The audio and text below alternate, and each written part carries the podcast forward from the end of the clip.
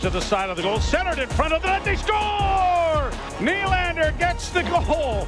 No sooner said than done, and the Maple Leafs have a one to nothing lead. Bertuzzi loses a glove. He's playing without one as it comes to him in the corner.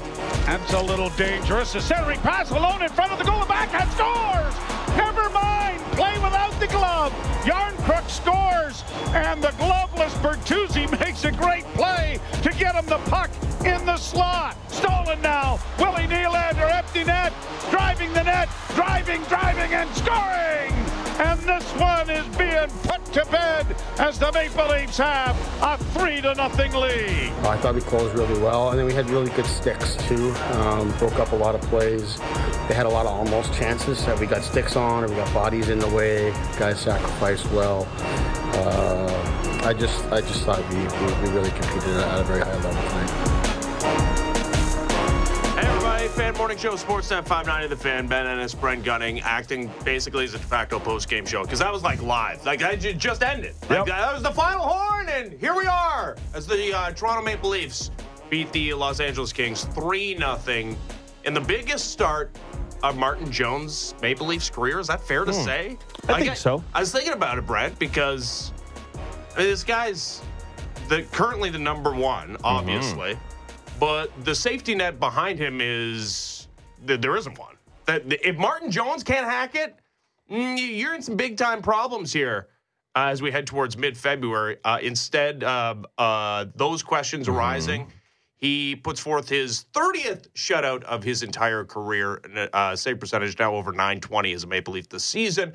A thorough beatdown of a Kings team that came into Toronto not that long ago and, and put forth a pretty solid effort against the Leafs. Leafs uh, pick up the victory in game one of three in California. Let me just say, not a good morning, a great morning. We are so fresh, as you said, in the afterglow. I closed my eyes for four seconds. I woke up and I came in here to tell you all about how great last night was. Yeah, that was a you know that was a clinical win that's exactly what you want to see it was a kind of to a not not quite a mirror image of the game we saw back here on on halloween when the kings took care of business at home but what what were the conversations we were having yesterday about this team of oh they've all of a sudden slipped to 10th in points percentage and okay well the way you know we kind of looked at it was how do they stack up against the teams that are above them there? The Kings are the best team in the league in points percentage, or at least they were heading in last night. And the Leafs looked more than capable of hanging with them.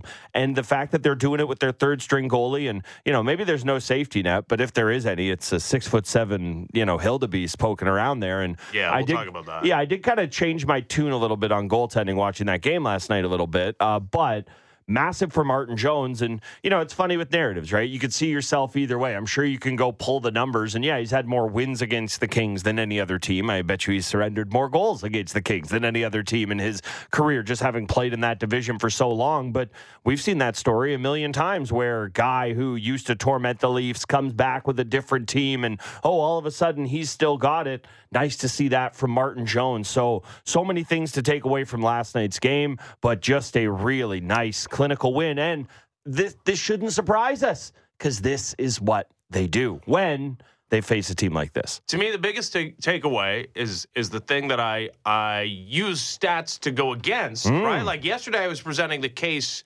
against the Toronto Maple Leafs being good and against them just being a one issue team right now with the slump that they were going through before yesterday's game. Mm-hmm.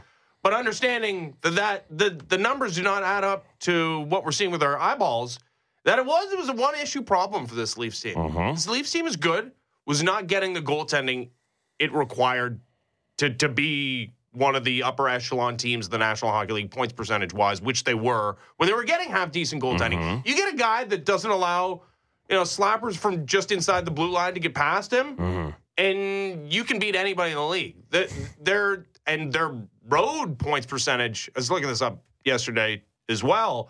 Uh, with the victory yesterday, they're fifth in the National Hockey League in road points percentage this season, second in the Eastern Conference.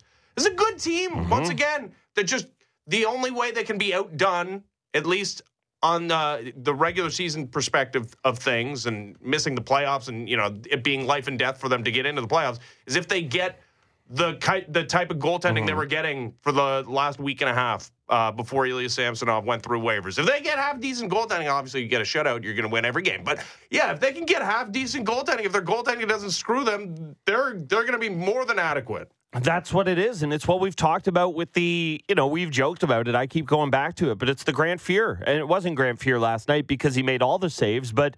It wasn't that they needed every single save from him, but there were a few moments where they needed a lot of saves from him, specifically that power play at the end of the second period that the Kings have.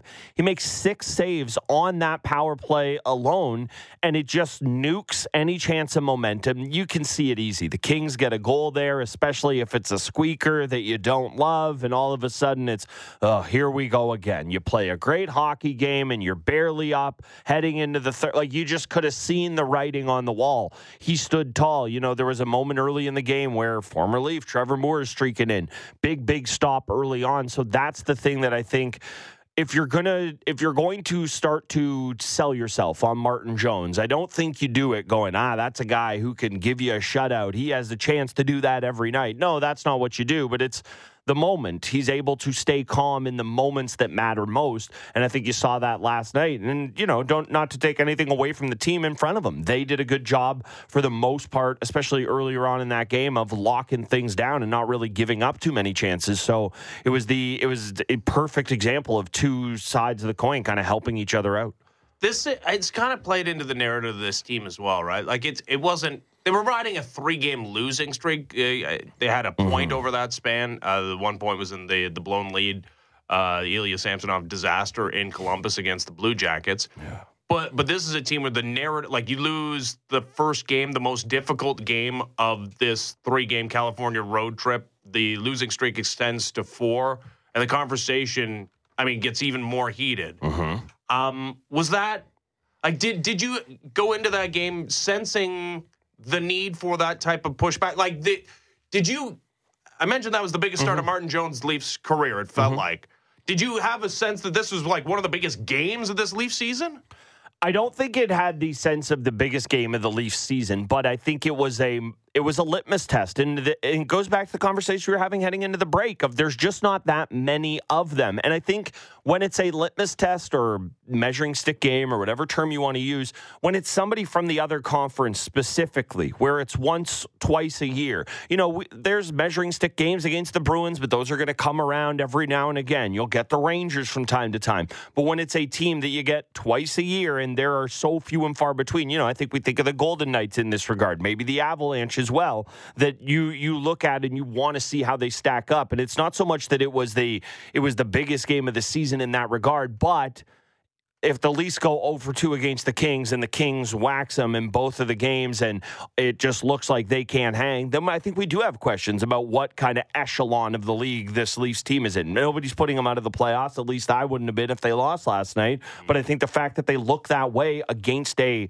more than capable, more than competent team that can stack, I think the other part of it as well is that that Kings team can stack up so well with what the Leafs are able to do. It's like they have two forward lines that have been going, going, going. Well, just and- feels like a prototypical playoff team. that's that exactly it. Three big centers, big defensemen, goalie making saves at this moment in time. If I was a Kings fan, I'd be sitting here dying for the playoffs to start before Cam Talbot turns into Cam Talbot. But uh, that, but you're right. Like it is a prototypical big, heavy Western Conference playoff team. Well, you know what the Leafs' record is now against the West with that that Give victory. it to me. I have, based on the way you said that, I think I'm going to like this. You are, buddy. Eight, two, and two against the Western Conference are the uh, Toronto Maple Leafs this season. Again, that was the the hardest of the the three games upcoming on the California road trip, and it is just three instead of the five gamer that they went through a season ago, back to back tonight against the Anaheim Ducks. All right, w- w- there's a there's a lot of William Nylander discussion today, which we will get to as well. But Yes. he had a, a two goal night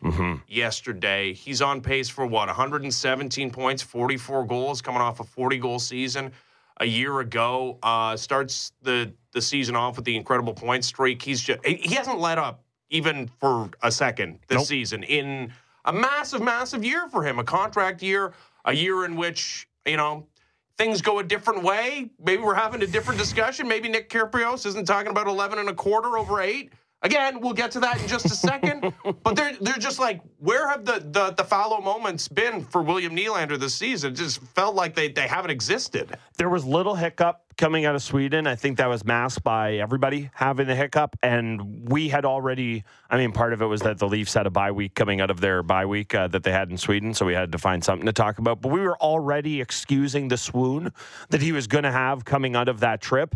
But I think that you've just seen a guy who is growing into his consistency as a player. And, you know, it's funny. We always talk about progress not being linear it kind of has been in terms of William Nylander's consistency. Like it feels Yeah. like as the years have ticked along, those Nylander swoons where he goes to the doghouse and he he has openly said, "I need to be coached hard." In those moments, it feels like those were fewer last year than they were the year before.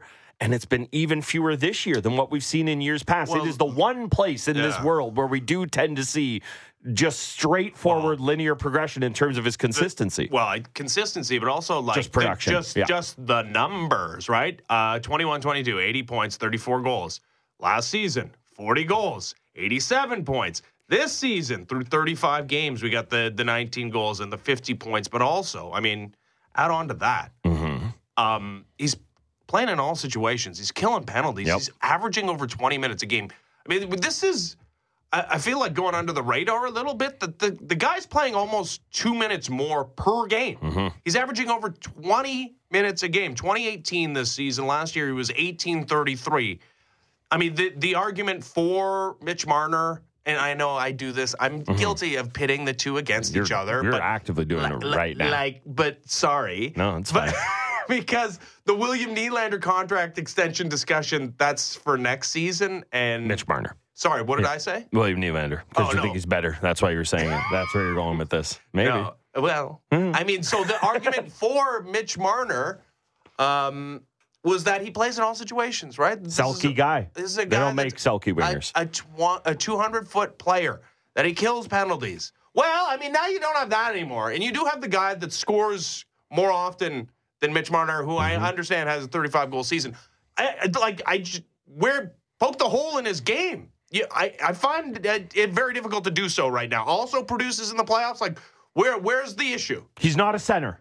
I guess. Uh, but he Yeah, but never said he was one. Mitch Marner. Yeah, well, now there's David Pastrnak. I have been told. I have been told. Uh, yeah, no, you can't do it right now. He's strong as an ox. You see moments in that Kings game last night where, and I think he's finally getting the proper due for this part of his game. That's the thing I think we've given him the most credence for this year, a little bit last year as well, is that he's heavy.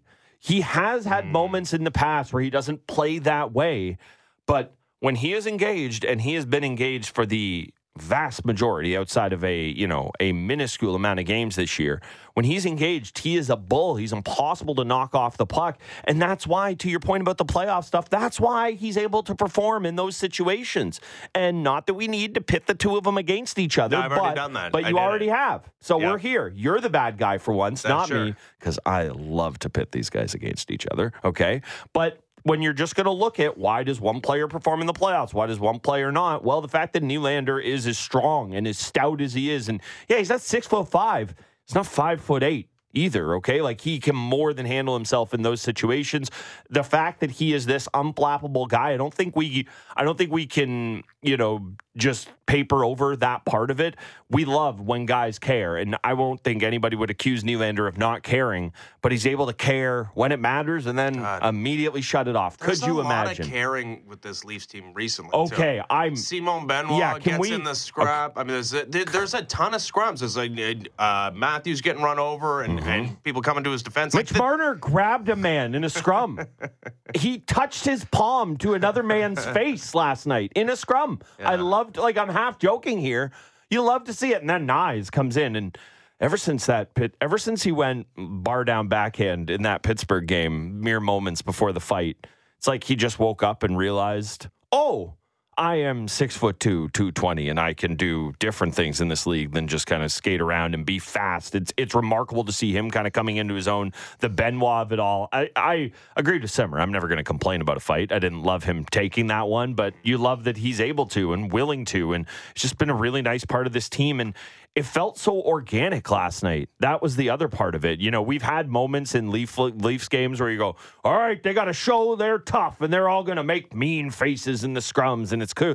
That just came about organically. Dubois sees Matthews and he sees red every single time for whatever reason. I mean, we know why, because he's not Austin Matthews and he thinks he should be. But you look at that, you look at that game last night and it wasn't putting on a show. It wasn't Ryan Reaves sitting there going, "Come on, boys, we got to be tougher." No, it was just the 18 skaters in the lineup kind of sticking up for one another. And honestly, you you love to see it, and we have not seen it from this Leafs team in any iterations. I mean, we've seen it in moments here and there, but doing that against that Kings team on the road to start a three game road trip. I don't know if there's some tie in. I know I'm going on here. I don't know if there's some tie in there to the fact that they do feel backs against the wall. We got to pull together for Jonesy in net, and we got to have some more tight defensive structure, and just kind of having that galvanizing feeling about needing to do more as a team because it really felt like it just came from such an organic place last night. I don't know. The Brad Marchand thing feels like a million years ago, mm-hmm. and it, yeah. I mean, now now that we've seen proof of concept that this team has pushback, that you know they can one get in fights that, that they can have after whistle scrums. It does feel like I I go back and I view the mm-hmm. Marchand thing a little bit differently from the perspective that we we heard from those players that it was like kind of a weird play that like in the moment it was hard to know whether it was dirty or not and yeah it sucks that Timothy Liljegren missed what hmm. a month and a half after that but no this is or do you what you you think no, that was I actually think, the moment where the switch flipped, where they're like, oh yeah, no, we can't be that anymore? Because I I think this I don't think anything's changed with the the mental makeup of this team. I think this always existed within this team, and that was just early on in the season a weirdo a weirdo situation that had hmm. us on edge and wondering whether this was the same old Leafs team. I don't think it was a a zero to one hundred flipping of a switch moment. But I do think that was a little bit of a like come to Jesus moment for this Leafs team. And I think it took a while for the message to set in because we did have a couple of moments. I'm trying to remember the particulars afterwards where we went, oh, okay, you know, that's a bit of a greasy play and no one did anything. So I don't think it, was, it was, a zero to shortly one. Shortly after that, that they had the Canucks, the Canucks game, game, With, the, with the two instigators. And then they took a month off because they had to go to Sweden. Thank you, Gary. And then they, but the point, the point I make is that it wasn't like they overnight became a different team, but I think that was the, you know, that was the lighting of the, of, of the match, if you will. It didn't immediately set everything on fire, but it started to get things going. I do think there was something of that being, you know, a, a turning of a key as opposed to like a complete switch flipping. But yeah, I think I think there was something kind of galvanizing about it. Another thing I'd say is that this is so unfair, and I don't even want to do this today coming off of that oh, game. But yeah, do it now. Yeah, oh, no. unfair. I've already pitted uh, William Nylander against Mitch Marner. What's what's your unfair thing? Well, it's just do? it's just I need. I don't want there to be a reason to need to see it but I need to see it against the team that they feel things about against. Oh, against be it a Tampa, be it a Boston. Uh, Tampa stinks. Yeah, well, no, Tampa stinks, but guess what? Nikita Kucherov's they're, they're going to play him one more time in April, and, and Nikita Kucherov's going to do something uh, borderline criminal in that game, and I would like to see it then. I think there is still a different element of you know, it's almost like you're on vacation and you're like, ah, we're in LA. I could be a different guy. I wear affliction shirts. I fight now. This is who I am. I want to see it when you're back at home. Can you continue to be that guy? And I, I don't have reason to believe that they can't. But I think if there is a final test in that regard for this Leafs team, that's where it comes. Oh, but so count. far, doesn't count no, that's, Kings. That is I not. That is not what I'm saying. Kings, big heavy team. Love to see it. Don't even want to have that discussion today. But I do think it must be said because it's just a different animal when it's when it's teams you've known. And, let's be honest, just really two guys, Kucherov and Brad Marchand. Yeah, uh, the the Lightning did lose yesterday. The the Jets. So I mentioned that Leafs have this great points percentage on the road, mm-hmm. which they added to yesterday. So they should not win the Atlantic. They're they're fifth. Well, they're they're fifth in the NHL in road points percentage, second in the Eastern Conference in roads point percentage, just behind the the team that's number one in the NHL in overall points percentage, the New York Rangers. They're 21st in the NHL in home points percentage. Hmm. So I mean, it does make you think. And then you know, you go back to the the, the Panthers series season ago. This is a team that like now we have a growing sample that they, they're pretty good road dogs. Like, does it make you think about like how, how much a goal it should be to finish either in second in the Atlantic or at the, the top of the Atlantic and make sure that you have that extra home game in the first round of the playoffs? No, it doesn't. I think you still want to take care of business and be rolling as well as you can heading into playoffs. And I think that, uh, you know, if I, I feel like Sammy starts a lot at home. That's just completely anecdotal. I've not looked that up, but I feel like he's got the net a lot at home. And if their record's going to be bad, yeah, shocker. It's in games that he's he's played a fair handful of. I think that this is a it is. I look at it more as a good sign that they are that much better on the road than worry about their ability to play at home. The stuff we've talked about in years past is still real that if the stinker goes in in a home playoff game early on, yeah, it gets tight in there. Like, I'm not going to sit here and, and tell you otherwise. But I also think it's overstated the other way that, oh, it's a, it's a dull barn and there's nothing going on. No, no, no, no, no. You give those people anything to be excited about, and they will more than rise to the occasion there. So I think there is that worries me if it's Ilya Samsonov is the goalie, and it's it's what's he how's he going to react to I a bad splits, moment or something? Do you give it to me?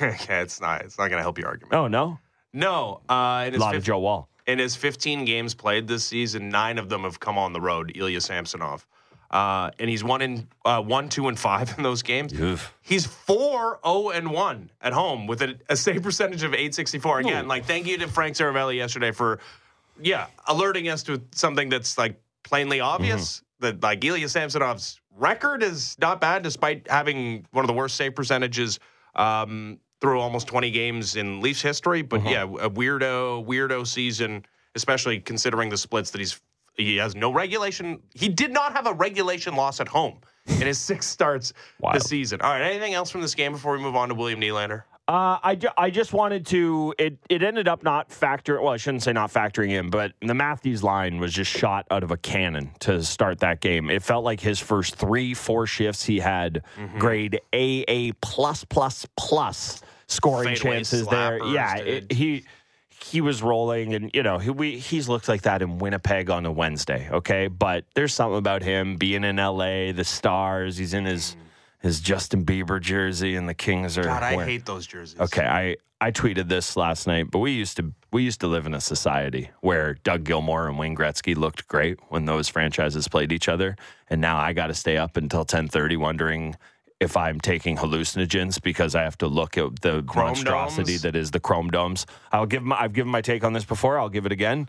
Those helmets should only be worn at ten thirty at night when they play the Golden Knights and they're wearing their shiny gold helmets as well. Because guess what? Uh, unless that's in the Western Conference Final, I'm not staying up for that one. Mm-hmm. So that is the only time that should happen. But yeah, the Matthews line, I just thought they were shot out of a cannon. Doing a lot of Nylander talk today, rightfully so. Bertuzzi, I did love the way the guys were talking about him. I don't know if you saw some of the quotes coming out about Bertuzzi, but oh yeah, if anyone's going to set up a play with one Yeah. glove, it's Bert. Oh, that's just crazy, Bert. They talk about him like that buddy of yours from college who's liable to get into anything one way or another. It's like, oh, where'd you? I don't know. I wound up on the other side of a border, or it's like I enrolled in a master's program. Like there is nothing that is off the table for for Bertuzzi. I love to see that last night, and then we already touched on it, but the physicality, like that was the biggest, not biggest takeaway because Martin Jones and Nylander and all of that, but th- that is the thing that I think is most encouraging coming out of that game. Leafs have played good good games against good teams before, but really rising to the moment physically against a Kings team. Love to see it, and, and it's a big, heavy Kings team who plays that playoff style of hockey. No, there's. I don't.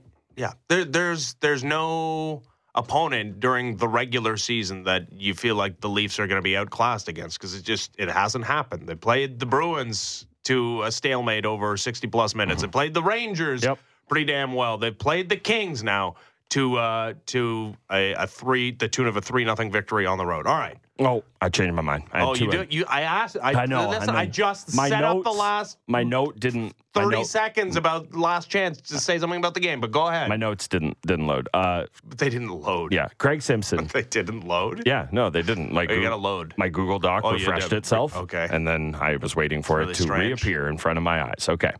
Craig Simpson, uh, late in the third period, uh, probably about eight thousand whistles in the first nine seconds of Yeah. play. Him just openly complaining of- for Leaf fans in our time zone watching that. I've never felt more seen in my life. So we have him on the show. I always love him, but I extra love Craig Simpson now for that. And then when the goal was disallowed right away on Jones, which, uh, by the way, I uh, I made for sure the right call. But if the right call went against the Leafs, I'd be screaming from the rooftops. I think about that one. But there would they cut to a crowd shot of a fan in a Kings jersey, and it's just funny because you know like when I'm golfing, I will say hockey terms sometimes. Like if a putt needs to roll, I'll go, oh, skate, skate, skate. So we all have these like localisms that bleed in other sports. But they cut to a Kings fan in the crowd and they're doing the throw the flag motion from an NFL game, like it should be pass interference or something. And I think Yeah. they wanted Todd McLellan to challenge. I think that's what they were getting at there. But I just had to laugh at the Kings fan who obviously, like, you know, probably grew up more accustomed to football, those type Yeah, of things. but I don't know. What throw you, the flag, What throw are you gonna indicate? Like you point to upstairs I mean, or something, or no, like phone? I just don't know. No, I on just the phone. just just uh, me. I'm in that spot. I am I am Kings fan Patty or whoever whoever whatever her name was who who's throwing the challenge flag there. I am probably just screaming. Uh, a lot of words I can't say into this mic right now Mm-hmm. is probably what I'm doing. I don't know. if There's a gesture. Oh wait, there is. Uh, it's a couple fingers going up. Mm-hmm. You can guess which ones, not thumbs. okay, uh, are all your notes loaded? Like, Yeah. are you good? My notes are loaded. Okay, yeah. good. I'm good. All right, we're gonna move on. We'll, we'll revisit the game.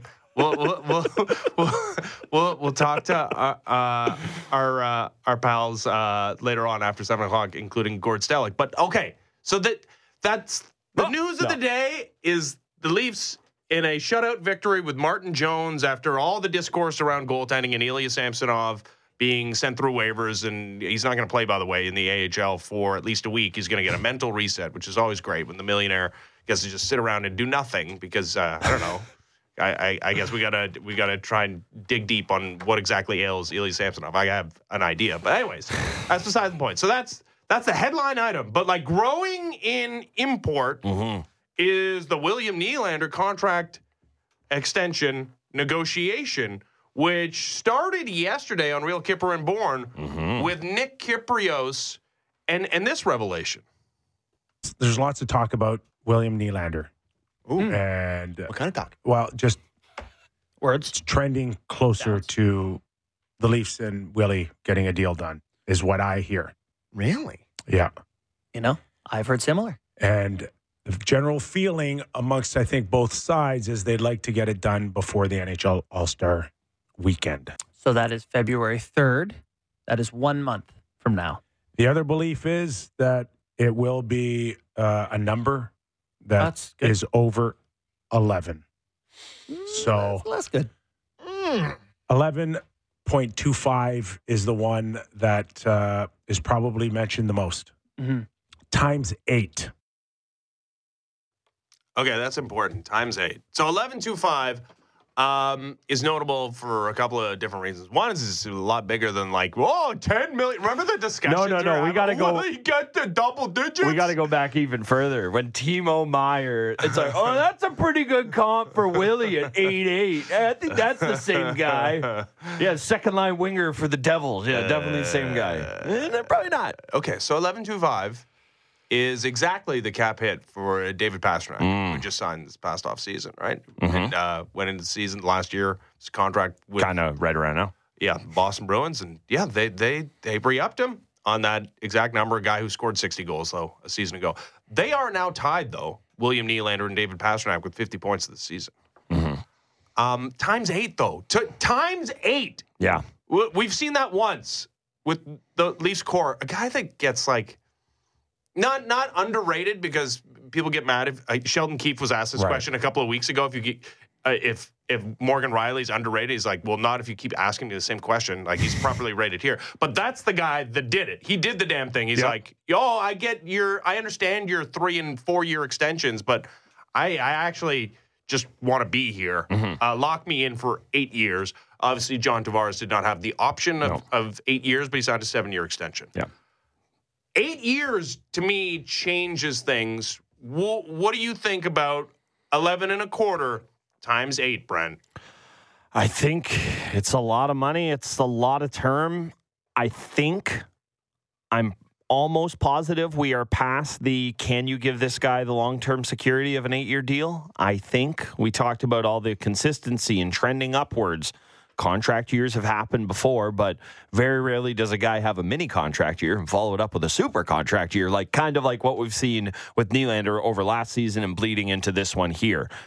It's a number that I think would allow people to say, oh, once again, Nobody in the Leafs core willing to take a little less. I don't think that is a by any means a disastrous number for Nylander, or if it ends up being there, that it is a colossal overpay or anything along those lines. But you can't sit there and say he's taken less to win or taken less to have a team deal. I mean, maybe what he could get 12-5 on the open market and go be a shark. I mean, everyone's everyone's kind of bandied about the Blackhawks thing of does he want to go be Bedard's running mate? They would have the cap Yeah, but space, it's but I, that's I a the different animal. He's acquiescing with the eight. That's the thing. Yeah. Yeah. No, the number is ginormous. 11, 2, 5, and there's a statistical argument to be made that Mm-hmm. yeah, they okay, that's the sixth highest cap hit in the league. Yep.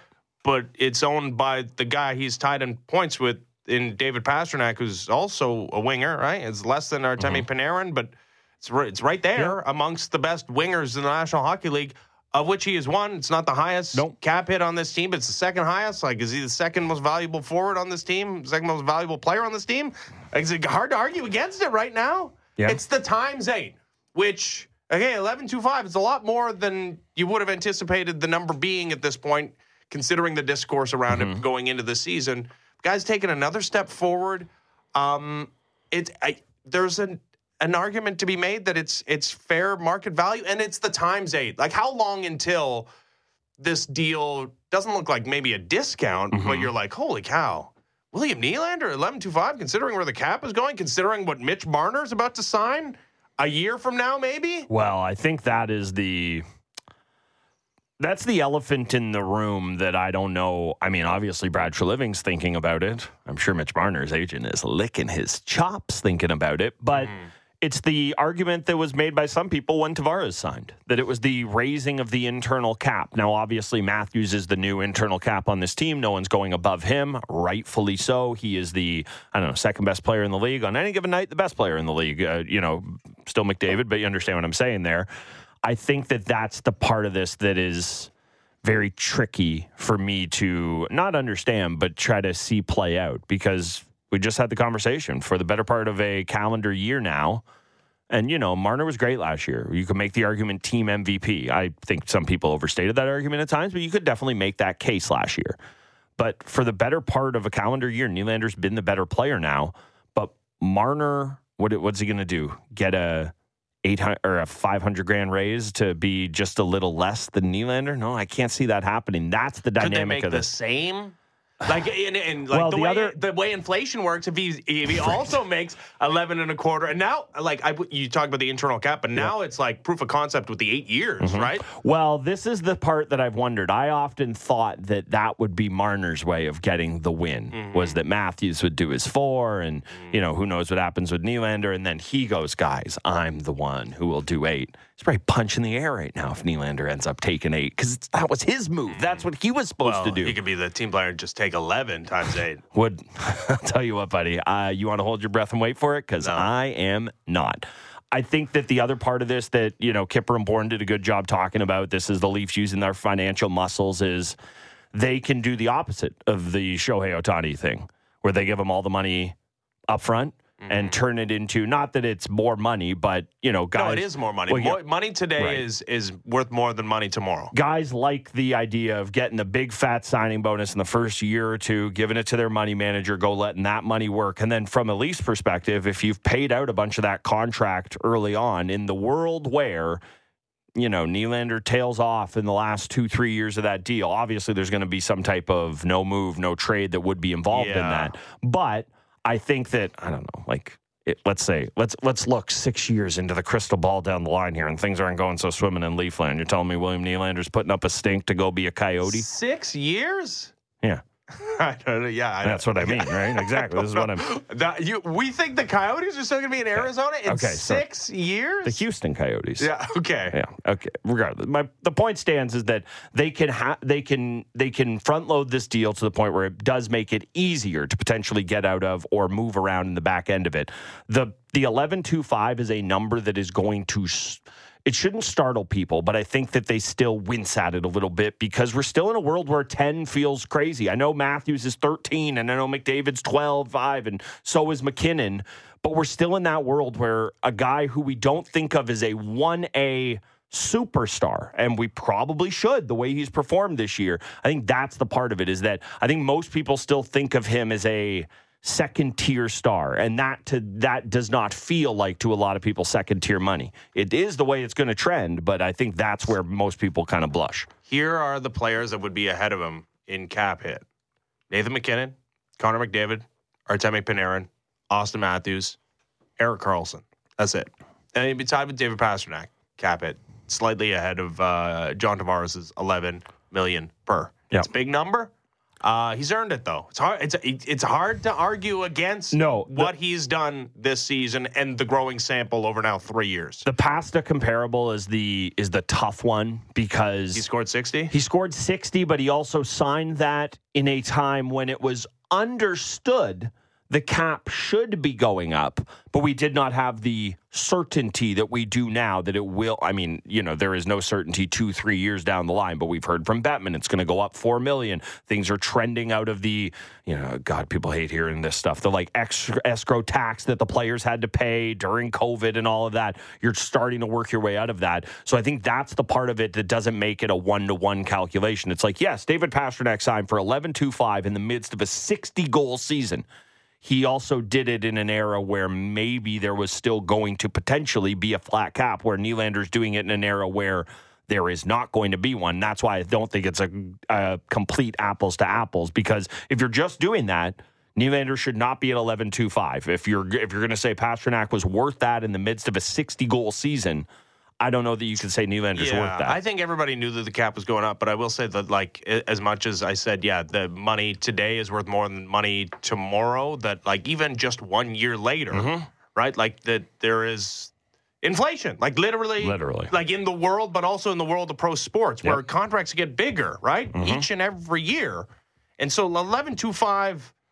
As an AAV in 2024, not the same as 1125 as an AAV in 2023. So it is slightly less, despite the fact that yeah, he's going to be paid at one year beyond David Pastrnak, who also signed an eight-year extension with the Boston Bruins last year. yeah, the other the other thing I don't thing want to get into an economics thing. No, I definitely, I definitely don't. I've told you I hate thinking about money. It's like my least favorite thing in the world. Um, the the other thing that I think is interesting about this is if you're Brad Treliving, the poker element of it all. Let's say he was super confident in his negotiating skills, and he thinks. I can I get that to ten seven five. I can. Let's for I don't know why he would think that, but let's say that he thinks that. Given everything that happened with Gaudreau and it being the same agent, and this being, you know, he did Matthews and that was huge, but I think like we're all still waiting for this trade he's supposed to make with the John Klingberg money that has not uh, been been utilized yet. That this is a massive moment early in his career. How as Leafs GM, how much of it is worth just the peace of mind of not having the Johnny Gaudreau of it all hanging over your head to go, okay, fine. Like maybe I do want 10 7 5 or 11, but uh, fine. 11 2 5 is, is more than worth it. I, I think that's an interesting topic of discussion. I think we'll we'll table that for later. All right. talking about. Uh, Fact that I probably could have negotiated 11 2 5 times 8 Okay. for William Nylander. Okay. Like, I probably could have stepped think? to the I, devil. am just Uh, going to posit this to you. Do you think there is a bespectacled gentleman who might be playing his trade in Pittsburgh who might who could have maybe I got there? You, you might be honest. Okay. All right. When we come back, though, uh, Raptors in Memphis tonight. Second game with the new dudes, trying to uh, stay unbeaten in 2024. What's the uh, bar for success now with this Raptors team? That and more next. The Fan Morning Show continues. Ben Ennis, Brent Gunning, Sportsnet 590, The Fan. Big guests and bigger opinions on everything happening in Leafsland. Real Kyper and Bourne. Be sure to subscribe and download the show on Apple, Spotify, or wherever you get your podcasts.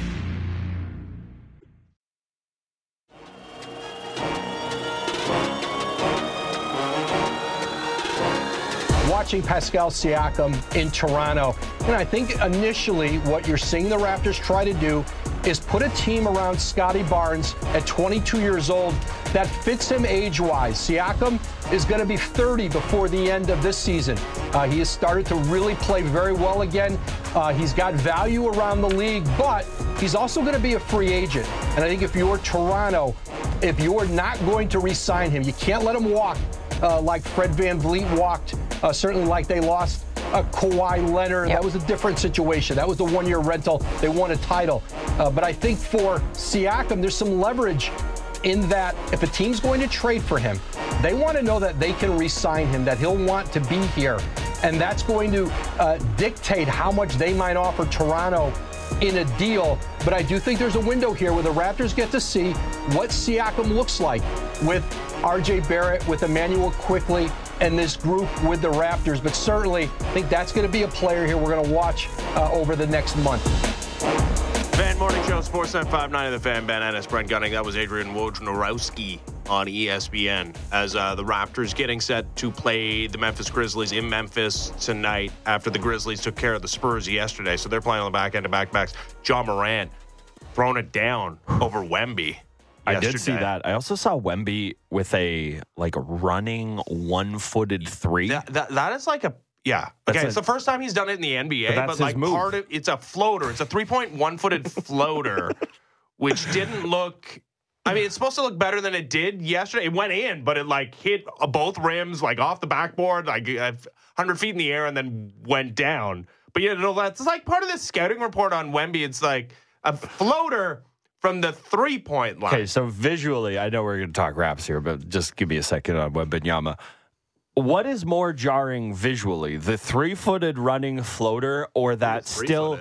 Or sorry, the three? That'd be that'd be very impressive. Yeah. But the the one-footed running floater from three, or the still image we saw from the preseason of him dunking from his feet outside the restricted area on Thomas Bryant, and then he, the Heat players just looking at the camera. Eh, He basically Jim Halperted the camera, like, "What am I? What am I doing with that?" And the answer is nothing. You're just No. gonna you're just gonna go run the other side of the court, and probably not gonna go very well for you over there either. if the one footed three point floater Was becomes just- a thing, yeah, like that's, that's- yeah, that's gonna be the thing. Mm. Anyways. You know who will not like that? Actually, it doesn't seem petty. I wouldn't like it if I was this person. Dirk. It's like Dirk was the like lanky Euro who had the funny. It's like this is another completely other animal. Yeah. Anyways, I could do Wembanyama all day, but And we it- won't. Uh, he's shooting under 30% from three, I believe, this season. Anyway, and he's not going to win Rookie of the Year either, it doesn't look like. But uh, okay, that's besides the point. They lost yet again to uh, the Grizzlies, who Good are much, much better with Ja Morant, it turns out, who uh, the number two selection in that draft a couple of years ago is going to be facing number three. Which we don't talk about that rivalry because No. there isn't one between Ja Morant and RJ Barrett. Anyways, that is the matchup tonight for the Raptors in Memphis, uh, coming off their victory over the Cavs in Game One Mm-hmm. of this new generation of team. And Adrian Wojnarowski, we just played you the clip. There is a run up here about a month until the NBA trade deadline, where there could be a big decision made. Uh, We already know that.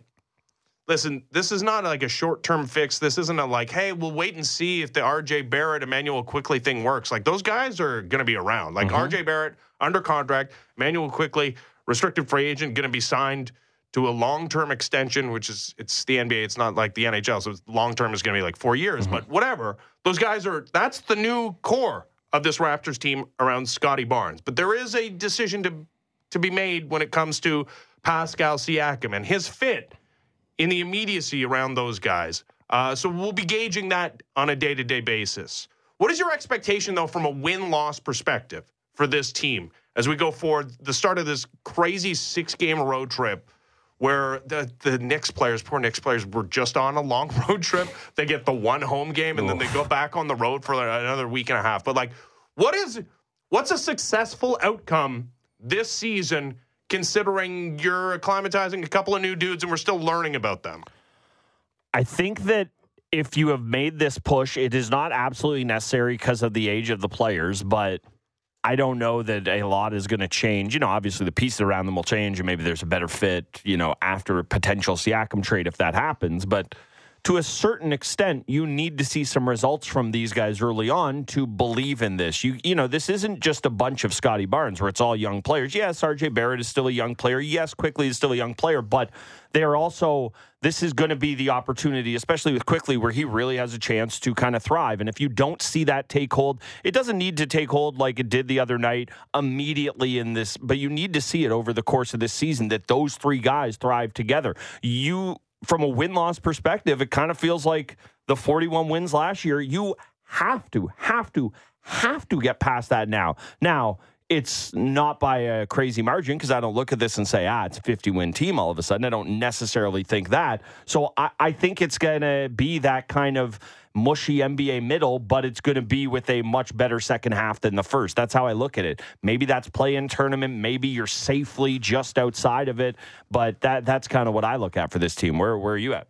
No, it has to be at least a play-in tournament appearance. Well, yes, play in tournament for sure. Yeah, they're seven games under 500. I think 500 would be acceptable. You're talking about 41 wins. That'd be acceptable. But no, like the wins have to to start coming for this team. And to me, I, I look at, at one statistical area specifically, and it's the record against below 500 teams of this Raptors team. They're seven and seven this season against below 500 team. Now against above 500 teams, they're brutal. They're six and 13. Seven and seven. You're like, ah, it's not. No, that's horrible. Yeah. Th- th- th- those are like. L- Look at some of the teams that are around them as far as the record against uh, below five. The Charlotte Hornets are Yes. five and five against below 500 teams. The Cleveland Cavaliers, who they just beat, it was a statistic raised during that Mm-hmm. game. They're seven and 13. Like they're only so they played one more game against above 500 teams than the Raptors have. Mm-hmm. Raptors are six and 13 against above 500 teams. The Cavs are seven and 13 against above 500 teams. They're 11 and two against teams that are below 500. The Miami Heat are fourth in the Eastern Conference. They're five and nine against teams that are above 500, but they're 14 and five against the dregs of the NBA. This is the the bare minimum you have to show me is that you don't show up needing a 20 point comeback against the San Antonio freaking Spurs, right? like that's the bare minimum. You don't need to to go out and do like a, the Thunder did yesterday and, and shout out to SGA who's boy very much once mm-hmm. again in the MVP conversation beat the Celtics, right? You don't I don't necessarily need that. What I need you to do, the bare minimum, finish 500 and beat the snot out of the teams you're supposed to beat. And that's happened occasionally. Yep. But they also just lost to the Pistons, right? Like, so no more of that. Like, no more days off where you look like you're you belong in that group amongst the worst teams in the NBA. You need to certainly distinguish yourself as different than those teams, which they have not done this season. Yeah, the only problem with that is that after that Cavs game where they did that, they they don't get a chance to do that for hundred Right. years because this Grizzlies team Yeah. falls in that category, but they don't because the the good player just came back on, on but they team. just barely beat the Spurs. Like, no, that this is this is. I, I do consider this one of the. Well, I mean, you know why I do consider it a, a game against the sub 500 team 'Cause they are. They are. Yeah. they're playing on the back end of back to backs. Yeah, no, no. I'm not saying you can't take care of business against this Grizzly team, nor shouldn't you. It's just that Grizzlies, Kings, Warriors, know. Lakers, Clippers, Jazz, Yeah. all on the road. Celtics at home, Heat at home, and then Yeah. hey, Bulls at home, January 18th. Yeah. Two weeks and a day from now, Yeah. they get a chance to play one of those dregs. So I cannot wait uh, to do that while we're in the throes of NFL playoffs. That's how long from now that is. No, it's a great point. Um, so yeah, but like I said, just hold like just be 500 ish. Like again, three and three road trip. Considering Mm-hmm. Quite some of the honestly, I would take playing. I would take two and four. You, you, I'm not going to sit here and say, "Oh, I'm so I'm so proud of you, Coach Darko and the Raps. Oh, look at what you did. You went two and four. But Mm-hmm. I would I I wouldn't uh, gladly, but I'd handshake sign up for that right now because one in five is very much in the cards. So's zero and six. It's not out of the realm of possibility. I think 0 6 is a nightmare, and I, Yeah, I of course it that, is. That doesn't happen all that often. Uh, and also, the Raptors have a history of going out on these daunting road trips and actually surprising. So, like, yeah, it wouldn't also surprise me to see them go four and two, shockingly. Yeah. on, on this road trip. Um, maybe we don't have enough time to get fully into it, but you mentioned Darko Rajakovic, Mm-hmm. Yeah. who, I mean, part of the selling feature of him this season was he's he's two pronged effect. Like if if you're good, like maybe this is a guy that uh, X's and O's wise can can lead you to some extra victories that you might not have under somebody who's just a pure development coach. But he's also that too, right? Like if you do pivot to a, a young team, he can just he can be the rah rah guy that works well with young players and and and helps them reach their potential. Well, that's gone. I get I get it. RJ Barrett's 23. Like Emmanuel, these are young players. They're established players. Like this is okay, maybe there's a little bit more to go with with Quickley, considering he hasn't gotten the playing time that he probably wants or deserves uh, in New York because the guy's ahead of him, and he's now going to be a starter here in Toronto. But no, that that's a fully formed ish player. I think the pressure for him, particularly when it comes to wins losses, not that he's going to be on the hot seat anytime soon, but no, it's no more of this. Hey, well, there's the guy with the good vibes thing. Like, no, no, we need to see results. And if we don't, sure, it's going to be the players first, but you, you're not going to be far behind them. Yeah, and I suppose there is the other shoe to drop, right? If this doesn't if this doesn't look seamless, and I'm not even just talking about this road trip, but between now and the deadline, then you can say, okay, the Siakam trade needs to happen. But you're you're right. This is a coach that has been given more tools to win. Again, we did it yesterday. He turned one player into two. They need depth. Now they have one more guy than they had the day before that trade was made. So I think that you need to see some results from him. And I honestly, I do also wonder from, you know, not that they're they're wishy-washy on him. They literally just hired him. But if you're Masai and Bobby, you say, all right, this is good. Like now I get a chance to see the other side of the coin here. I've got the vibes guy. That didn't go so well. Let's see what the coach is going to do. Well, also, like, don't make us look like idiots here. Yeah. like, uh, this is we're trying to rehab our our not our image again because Yeah. they were they Champions. brought the championship to Toronto for the first time in franchise history in 2019, but it's been a bad run.